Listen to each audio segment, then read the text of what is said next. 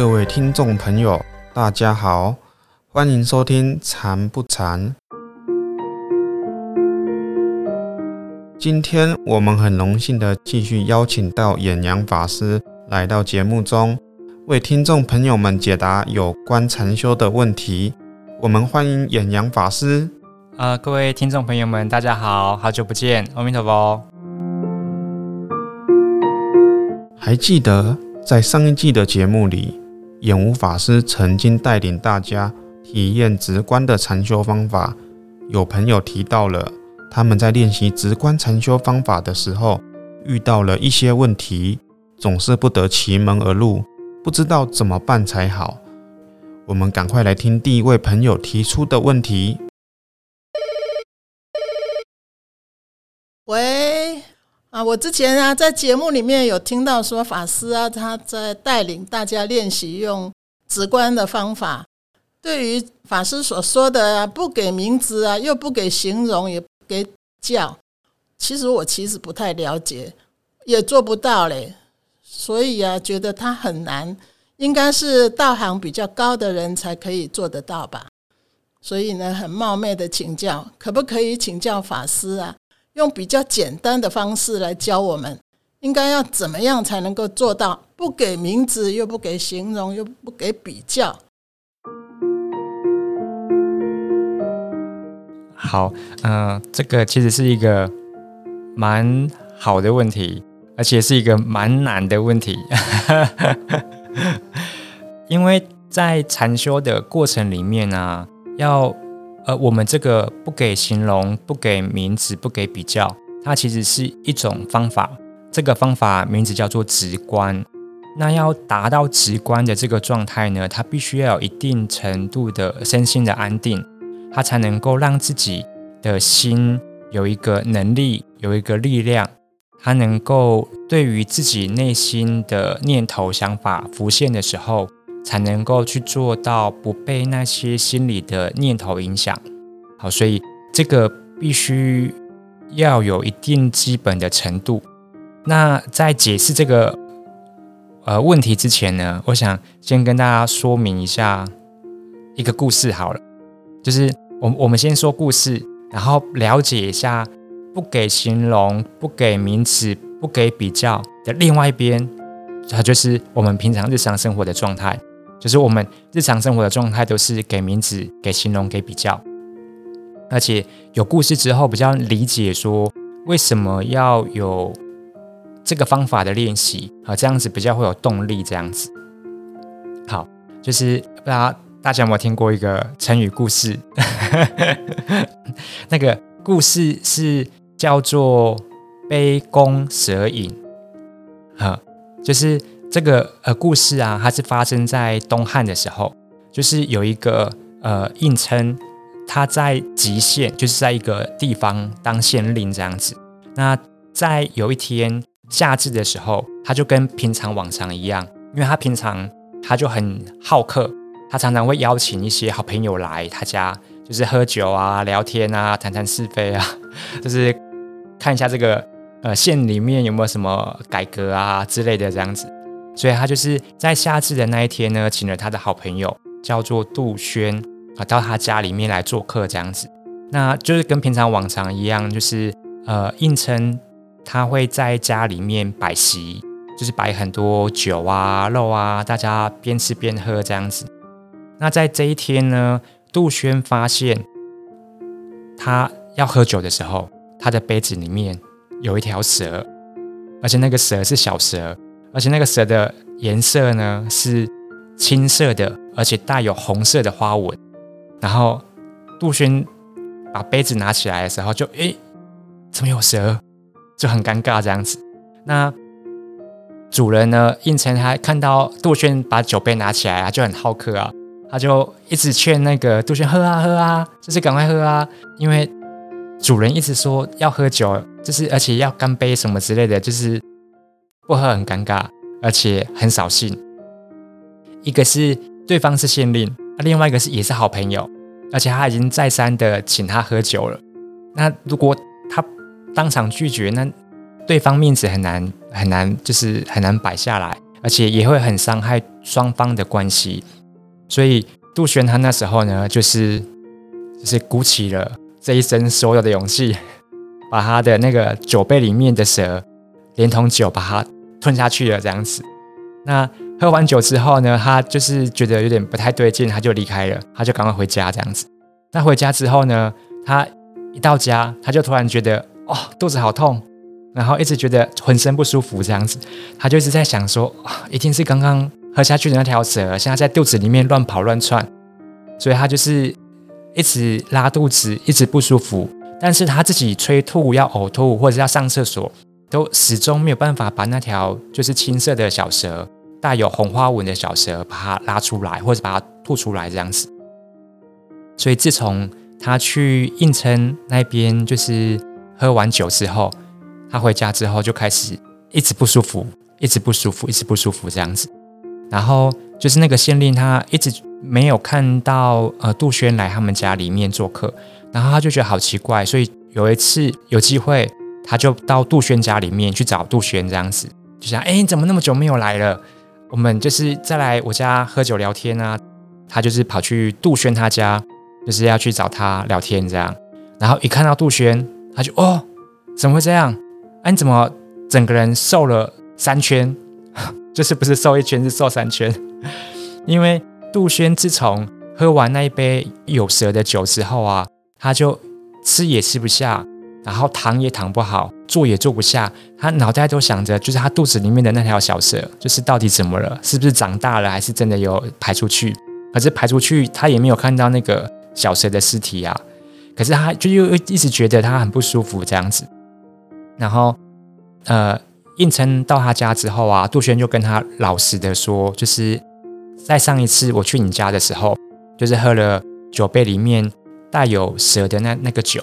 然后应承一听就哎，怎么会这样子呢？就是酒同一壶啊，我喝没有问题啊，啊，怎么你的那那个茶杯里面就是有小蛇？应承听到杜轩这样讲之后，他就赶快冲回家，他就回去查他那一就是当初喝的，就是那一瓮酒里面有没有什么问题这样子。那回去看了一下，发现没问题啊，酒很正常啊，味道也是没问题啊，没有什么特别的异味或者是异物。那应承就。很困惑，不知道发生什么事情了。那他就在客厅里面走来走去，东看看西看看。突然，他发现了一件事情，就是他北边的那个客厅的墙壁上面啊，挂着一个弓。那个弓刚好就是绿漆，然后带有红花纹。然后那时候就啊，对啦，那个时候杜轩就是坐在那个弓的下面啦，所以他看到的应该不是蛇，所以他。了解了事实的真相之后呢，他就跑去杜轩家，请他再来做客。那就跟上次一样，就是请杜轩坐在一样的位置，然后再倒酒给他。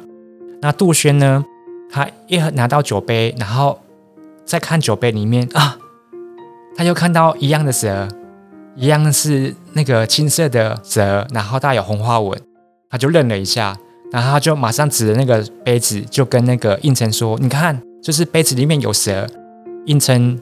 一听他就说：“是蛇吗？你要不要再看详细一点？”杜轩看了一下，哎，这个好像是蛇，又好像不是蛇。应承就跟他指指他背后的那个墙壁，然后就说：“哎，你看一下你的背后的墙壁。”杜轩转头一看，发现，哎，怎么会是跟蛇一样的弓？就是，呃，这个故事就是说，杜轩他把墙壁上的弓啊的那个倒影。就是印在酒杯上面的那个影当成是蛇了，所以他就是把自己想象的那个蛇喝下去之后呢，他就自己想象他肚子里面有一条真实的小蛇，而且那个真实的小蛇会在他肚子里面乱跑乱窜，然后伤害他的身体这样子，所以他那一阵子就是一直都为了他自己心里想象的蛇担心不已，然后。就是生病啊、挫折啊、伤心啊、难过这样子。就是为什么要先讲这个故事？就是说，呃，这个故事它形容的是说，我们很常会因为看不到事实的真相，然后感到害怕，然后感到很多情绪。那就佛法来说呢，就是我们其实在跟人家互动的时候，其实很多时候都是带着自己以前的经验，带着以前学习的世界观。这个世界观解释一下，就是说，我们从小到大，我们都一直不断的接受别人跟我们说什么样是正确的，什么样是好的的一种知识观念架构起来的世界观。那每一个人学习到的，其实会一样吗？不一定哦。嗯，通常都是不一样。像妈妈，就是我的妈妈可能会跟我说：“你只要看到那个天色变黑了，然后你就应该要马上加外套。”可是有的妈妈会跟他说：“哎，天色变黑了，你就要赶快回家，要不然外面有鬼，鬼会把你就是脱裤子这样子。”就是一样都是天黑，可是妈妈给你的知识观念都是不一样的。所以每一个人长大之后，都会一点一点累积不同的人教你的知识观念。然后你看到那些事情的时候，你就会把各自学习到的经验套在眼前的事情上面来去应应应它。所以就是等于是说，呃，我们其实每次在遇到不同的人事物的时候，我们其实第一个直觉的观念都是直接运用以前的经验、以前的回忆啊，或者是以前累积跟这个人的情绪来。跟眼前的人事物互动，所以我们其实每一个当下都跟杜轩一样，我们都没有看到事情的真相，我们都是很直觉的，就是把自己想的东西，就是套在现实上面这样子。所以，我们其实再举一个比较明显的例子好了，就是我相信大家应该都有跟人吵架的经验，特别是呃跟。理念不合的同事，或者是说做事习惯不同的同事，很常会看他不顺眼啊，或者是会起点小口角这样子，或者是说跟兄弟姐妹，就是为了争那个妈妈给的礼物分不平均，会可能会吵架这样子。那我们在吵完架之后啊，通常那个吵架的情境会一直不断的重复，会一直不断的。呃，播放在脑海里面，那这时候就会很有趣的事情就会发生，就是很多时候吵架都是吵输的，所以我们每次在回讲的时候，都一直在回想怎么样吵架可以吵赢，然后很长就会就是有一种灵光一闪，就是啊，对啦，我那时候就是少说了这句话，我如果想得到这句话的话，当初我骂他，我就可以骂赢了。所以我们在脑袋回想的时候啊，其实很长都会在脑海里面重新建构，就是对方的情绪、对方的个性。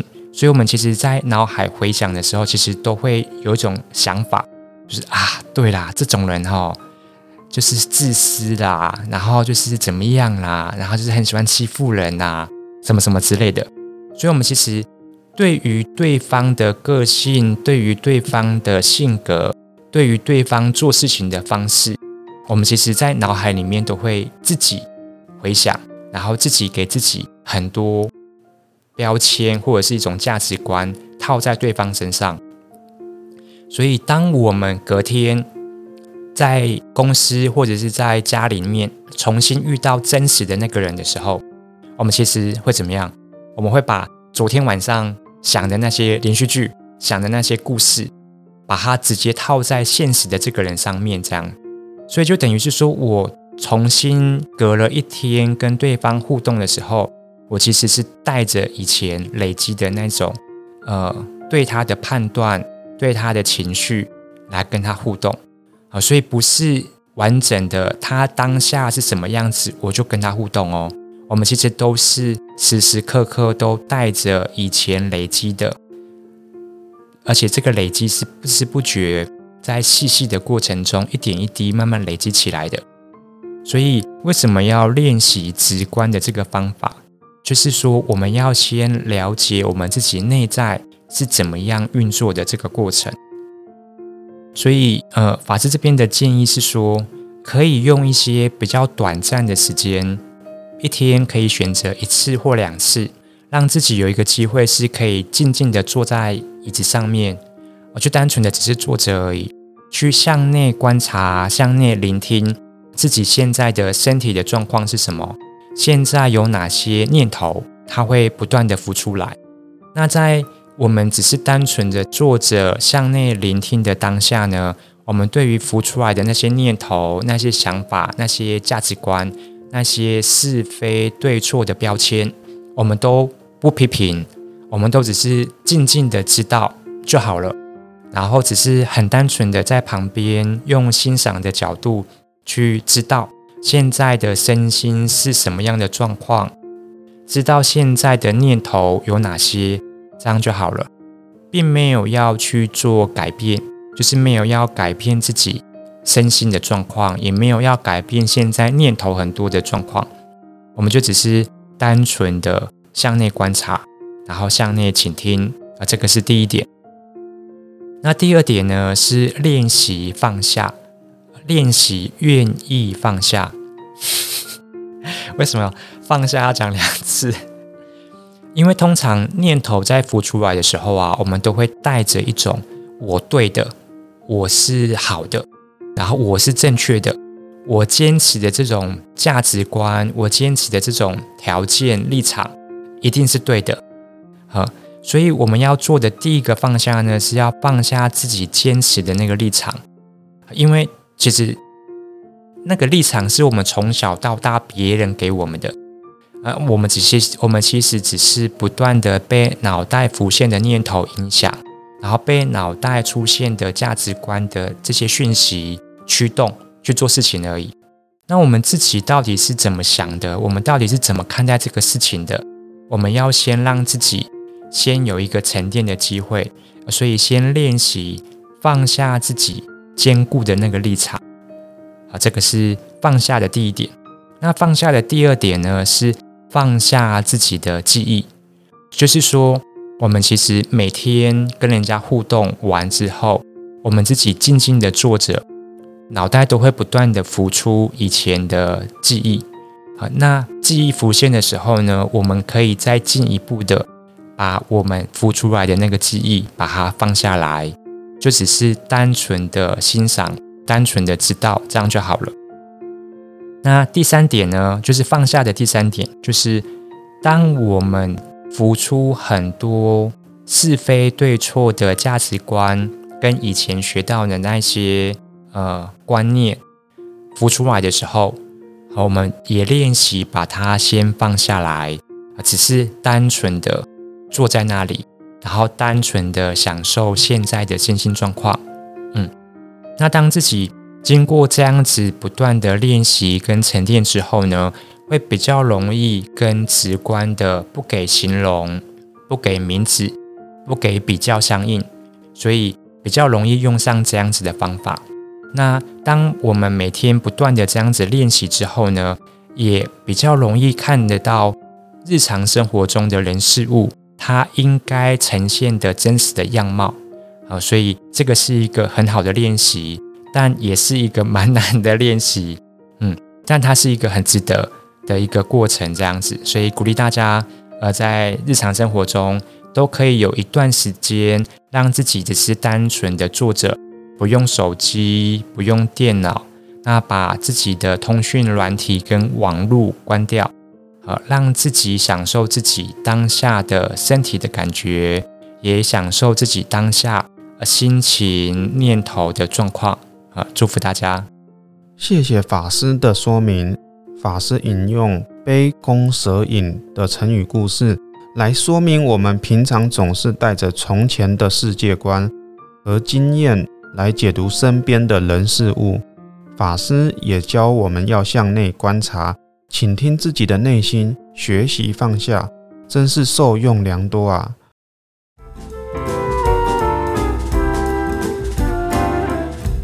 今天的节目就到这里了。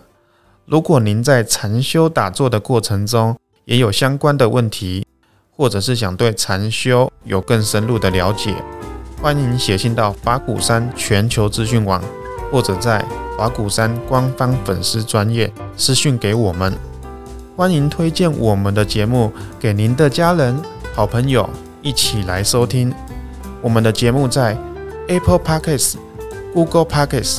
Sound、Spotify、KKBOX 等平台都可以收听得到哦。祝福大家，我们下周见。